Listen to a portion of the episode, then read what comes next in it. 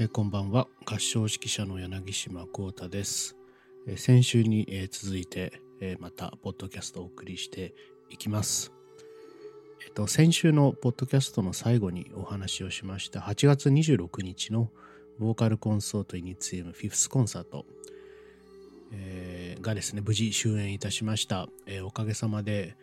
えーねまあそうではあったんですけれどもまあまあ、えーねの集客もありまして、えそしてしかも配信でかなり多くの皆さんにご覧いただけたようで、えー私たち本当に、えーありがたいなと思っています。当日ね、またあの前回収録している時は演奏会のね、えー前々日ぐらいだったので、これからどうなるかなっていう、え気持ちではあったんですけれども、やっぱりあの府中の森芸術劇場のウィンホールという、まあ、大変響きの良い、え環境で、しかも今回あの連弾のピアノと合唱でいわゆるコアシンフォニーの作品を取り組むっていう企画だったんですけれどもそのでしかもピアノをいわゆるあの合唱じゃないか指揮者の正面に配置してあの指揮者とピアニスト2人の顔が、えー整体する形でしかも連弾なので、えーピアノの蓋を外しまして蓋がいわゆる全開ではなくて蓋外しの状態で、えーそのままこう空間にピアノの音が響きが、えー投射されていく。それを合唱が左右から、まあ、後ろも含めてですね囲んででしかも今回はかなり大きくディスタンスをとってしかも、えーいわゆるミックスの配置 SATB ねそれぞれ4パートっていうのありますけどバラバラに配置して、えー空間を作るという、まあ、あの演出になりました。これがやっぱすごく面白かったなと思っていて、うん、ていうんかなんかよく合唱の界隈である話としてあのねピアノは伴奏じゃなくてピアニストなんだよみたいな。つまりピアニストの持っているパートもこう独立とした、まあ、音楽性があるんだよみたいなまあ多分考え方ああるいはそういう仕事をリスペクトしようねっていうまあ意味合いだったりするのかもしれないまあそれはいろいろあると思うんですけど今回そういう意味ではなんかなんていうのかな？あのメインの合唱と伴奏じゃなくて合唱の歌とピアニストが独立しているんだでもなくてなんか全てがなんかどれが誰なのかわからないというか完全に混じり合っているというかそういう意味でのある種の一つのあの理想形かなとピアニストの、えーメンバーも、えー出演者も言っていたんですけれどもそういう感じのあの印象を得る、えーコンサートでした。配信でも十分お楽しみいただけたのではないかなとそうだったらいいなと思っていると同時にあの空間で起きたあの響きの感じはちょっと一つの僕にとってはあるいはきっと参加したメンバーの人たちもそうなのではないかなと思いますが一つの事件でしたね。うん、この形式今回はショスタコビーチ編曲のストラヴィンスキーの詩篇交響曲とブラームス本人編曲のブラームスドイツレクエムそれぞれピアノ連弾版でお送りしましたけどこの形式でもっといろいろやってみたいなっていうのは正直今回思いました、うん、ここまで今回ねやっぱり、まあ、感染対策のこともあるから、まあ、なるべく集まる時間を減らして練習もかなり減らしてでそのねできる限りの中で、まあ、逆に皆さんね練習時間減ってしかもね一期一会だし、ね、いつ演奏会それものを中止する判断になるかもわからないっていう中で、まあ、やったのでかなり集中度高く、えーやれたのかなと思うんですけれどもやっぱりこの取り組みはもうちょっと続けてみたいなってすごく思いました。うん、なんかい一公演で終わってしまうのはちょっともったいないっていうか、うん、これからの何かボーカルコンソートイニツィウムのこれからの取り組みについて何か大きなヒントになるような機会だったかなと思っています。あの、お聞きいただいた皆さん本当にありがとうございました。あの、団員一同、そして僕からも心より感謝を申し上げます。でですね、演奏自体はあのアーカイブということでツイキャスに今上がっているんですけれども、9月9日までえー聞けるそうなので、もしよろしければ、あの、それまでの間に購入して、えーお聞きになってみてください。そしてですね、えーそれから1週間経った9月2日、つまりあさってなんですけれども、また、ボーカルコンサートイニツィウムの主催で、えー、わからないフェス、正式にはハッシュタグわからないフェスというタイトルの、えー、フェスをやります。なんか今、今フェスっていうとちょっとね、いろいろ物騒な愛知県の方でフェスが行われているので、マジで勘弁してくれよ、一緒にしないでくれって感じもするんですが、えっ、ー、と、僕たちは、えっ、ー、とですね、このコロナ禍において、えー、始めた、えー、イニツィウムオーディトリウムという名前の演奏配信プラットフォームっていうんですかね。あの、そこに出演していたアーティストの皆さんを中心に、えー、生で演奏を聴いていただく機会ということで、えー、わからないフェスというタイトルで豪華全16アーティストというか16ステージかなの、えー、プログラムでお送りします。4時間の長丁場です。えー、と、聞きどころはあまりにもたくさんあるので、ここで一個一個喋っていると、えー、時間がなくなっちゃうんですけど、僕があのボーカルコンサートイニツイムと関わる側面としては2つステージがあります。一つはボーカルコンサートイニツイムの単独でブルクハルト・キンツラー、えー、という、えー、今チューリッヒの音大の先生でもある、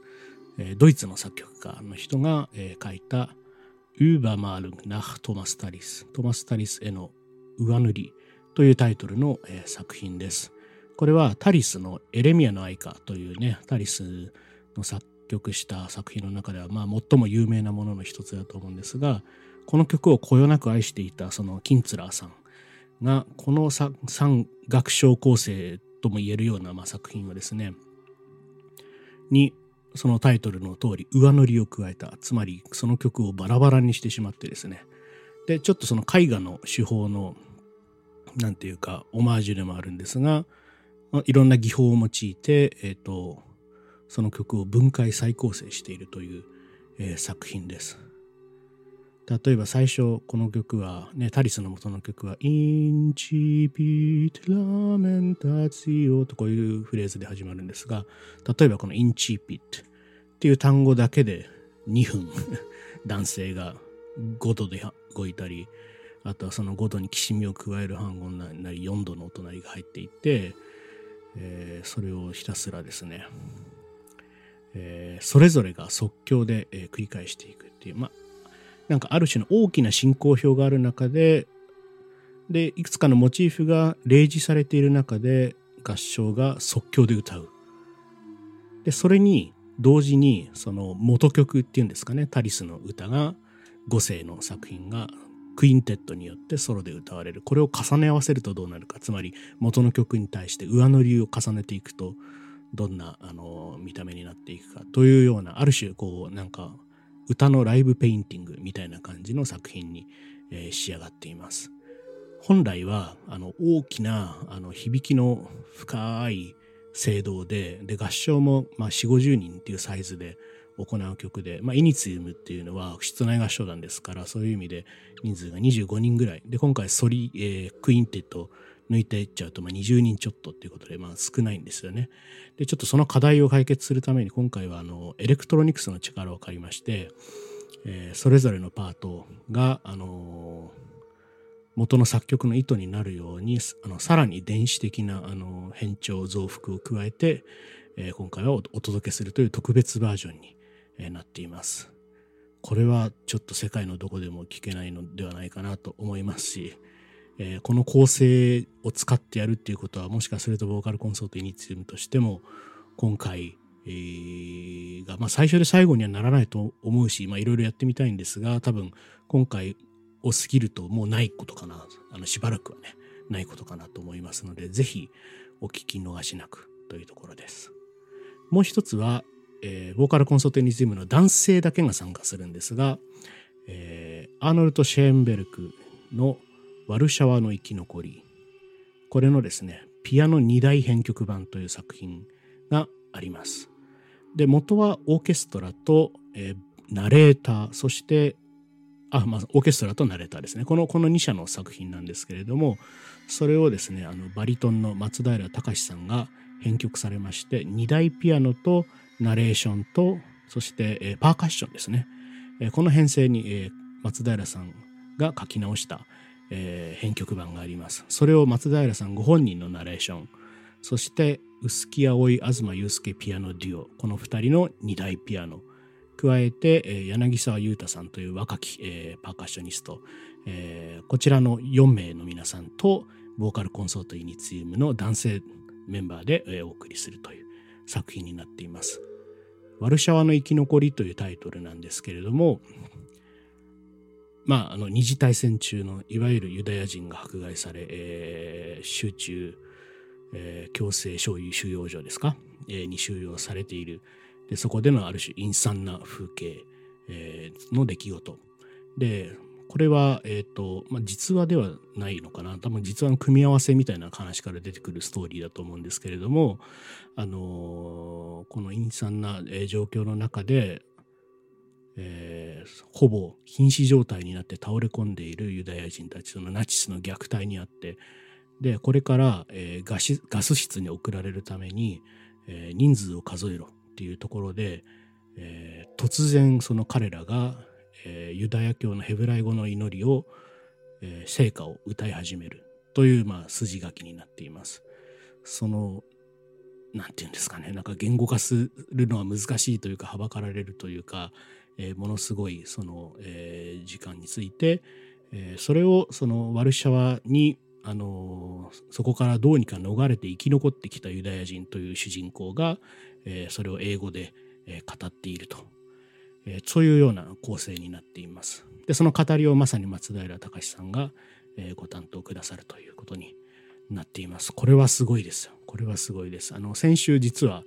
26日のコンサートの、えーあったんですけれどもその前の時間に同じ場所でそのリハーサルをやりました。でストラヴィンスキーの四辺交響曲をやる前にシェンベルクのリハをするっていうのはねあのこの2人は大変仲が良くなかったらしいのであまりいいことではないのかなとも思うんですけれども、えーそこでやりました。もうすでにものすごい音の像が見えています。でそのとてもどうなんでしょうね。聞いた後何を思うんでしょう。なんか素晴らしかった感動したわとかとはまた違う何かなんかどう思ったらいいかわからないみたいなわからないフェスみたいな、えー時間になるのかもしれません。ちょっとこれはまさに文字通り僕自身もどういうことになっていくのかわからないかなと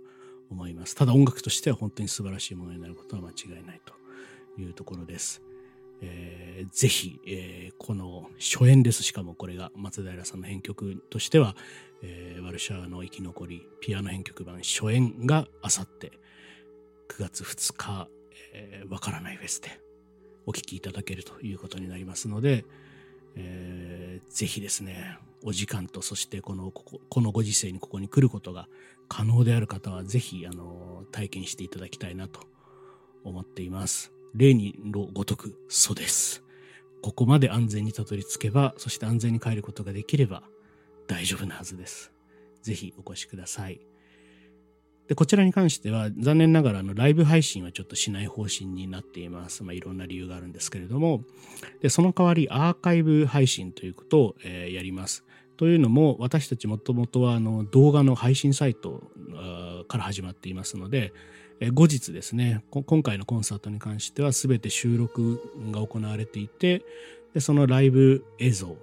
をアーカイブとして後々にそのイニツィウムオーディトリウムというウェブサイト上で、え公開することになっています。ここも権利関係の問題があるので全ては公開されないんですが、えーこ今言ったキンツラーさんのこの作品とあのシェンベルクワルシャワは少なくともあの確実に公開されるかなと思っています。で、これらについて、えっ、と、同様にあのコンサートのあのチケット予約サイトのところを見ていただくと、アーカイブ配信チケットっていうのが1500円で、えー販売されています。それ買っていただくと、そのこの動画が公開された暁、まあ編集とかいろいろあるんで、えーまあわかんないです。まあお最遅で年内だと思います。まあ年内には必ずという感じだと思いますが、えーこれらの映像がアップされた暁に、このチケットをここで購入いただいた方は全て無料で見ることができると。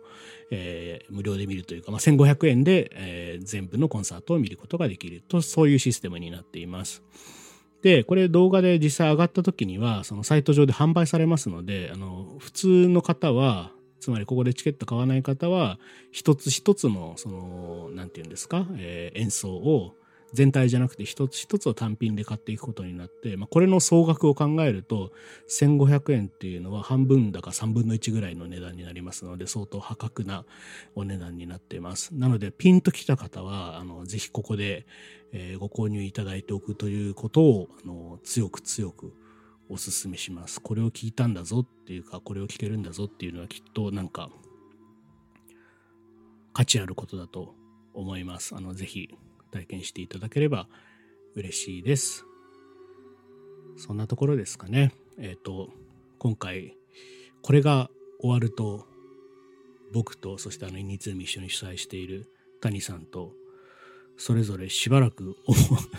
変な言い方ですけど、表に出る機会もなくなってくるので、とにかくこのあさっての機会をですね、頑張って、またねこれからちょっと世の中どうなっちゃうんでしょうね。世の中どうなっちゃうんでしょうねっていうなんかことを先週のポッドキャストでも喋った気がしますが。ねまあいろんなことを、えー、準備してまたこの冬に臨んでいきたいかなと思います。その辺のことまたね次回以降のポッドキャストでお話できればなと思います。えっと最後になんですけれどもあのー、感想をツイッターのリプライとかマシュマロでどうぞって、マシュマロっていうのはあの質問にあの、匿名でメッセージを送ったり質問を送ったりできるシステムなんですけど、えー、そんな風に書いているんですけれども、あのマシュマロに一つあのメッセージをいただいたのでご紹介します。えー、匿名さん、ポッドキャストの BGM いいですね。電子音だけれど品があるというか、柳島さんが合唱において作り出す音にも通じていると思いました。どうもありがとうございます。えー、嬉しいですね。そう、そう、ポッドキャストの BGM、前回から自分で作ったものを、えー、やってみています。で、実は今回のも前回とちょっと違うんですね。これ別の曲です。ほぼ同じように ほぼ同じ手法で作ってるので同じように聞こえるんですけど、ちょっと別バージョンの曲に、えー、なっています。ね、電子音だけど品がある柳島さんが合唱において作り出す音にも通じている僕の作る音に品があるということなんですかね。ちょっと、それはなかなか自分では判断ができないので、何とも言えないところですけど。でも僕、でも意外だなと思うことあって、その、あの若い合唱団でおばんですっていうグループを僕は振らせていただいたりしますけど、なんかすごくこう、精錬で整っているサウンドですね、みたいなこと言っていただくんだけど、僕としてはもっとこうガリガリやってほしいな、みたいな気持ちがあったりするので、なんか不思議なえー、ところだなと思ったりもしています。まあでもなんかそういう感じなのかもしれないですよね。人の人の評価というか、こう他の人が見てくれたものっていうのは、ね、なんか品があるものにしようとしてやってますなんて言ったらきっとそれはきっと品がない感じがしますよね。なんかまあそういうことでもあると思うので、まあ品があると思っていただけたのであれば、すごく嬉しいし、同時に、この人こんな下品なこともやるんやってこれを送ってくれた人にも思われたいなという 天の弱な気持ちが同時に生まれたりも、えー、したりもしました。これからもね、いろんな勉強を、まあ勉強っていうと、勉強っていうとちょっと品があって嫌ですね。品があるというかなんか、ちょっとお高く止まってる感じがあって嫌ですけど、もっといろんな経験をしてですね、ちょっとこうね、せっかくあんまり家に出れない、あ、じゃない、家の外に出れないわけなので、幅が広がるためのなんか合唱普通の合唱だけじゃないいろんなことやってみたいなっていう気持ちが、えー、すごく強まっています。このわからないフェスっていうのもその一環なのかもしれません。まだすごく中途段階ではあるのかもしれないんですがぜひね、えー、それを見守って目撃してくださる方がいらしたらすごく嬉しいなと思っています。こんな感じでまたねしばらくまたすごく間が空いちゃったりするかもしれないんですが、また、ポッドキャスト、えー、ちょくちょく更新していきたいと思います。えー、本日はこれぐらいにしておきましょう。柳島でした。おやすみなさい。